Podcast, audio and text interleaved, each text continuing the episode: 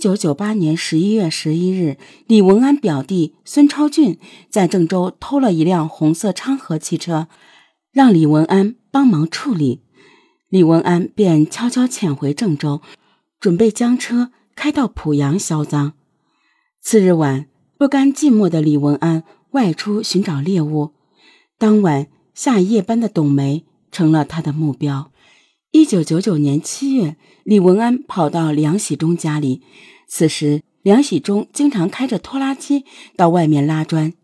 七月十三日晚，觉得闷得慌的李文安搭乘梁喜忠的拖拉机出去透风，在回来的路上发现葛芳芳，两条恶狼惨无人道的对其实施了轮奸。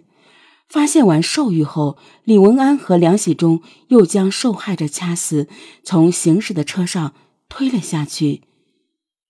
在突审梁喜忠时，他除了对自己伙同李文安在郑州作案一起，在濮阳作案两起的犯罪事实供认不讳外，还交代李文安在一次醉酒后说肢解过一个女的，最后又承认伙同李文安。强奸杀害一女青年并掩埋的血腥暴行，警方再次突审李文安。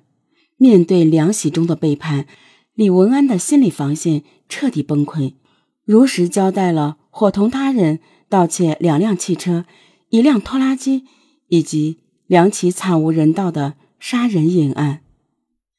一九九六年十月十六日晚上，李文安和梁喜忠。开着出租车在濮阳市一号路上劫持一女青年，掐晕后在车上对其实施了强奸。李文安担心该女青年记住自己的车号，将其掐死后掩埋在金堤河旁边的麦地里。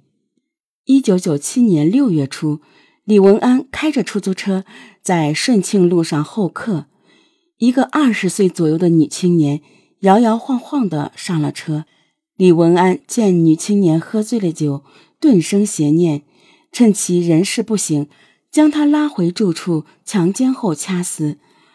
为尽快处理尸体，李文安将女青年碎尸后装入两个编织袋，扔进了河里。至此，郑州、濮阳两地特大系列杀人、碎尸、抢劫、盗窃案全线告破。经法院审理，李文安和梁喜忠。二人均被判处死刑，结束了罪恶的一生。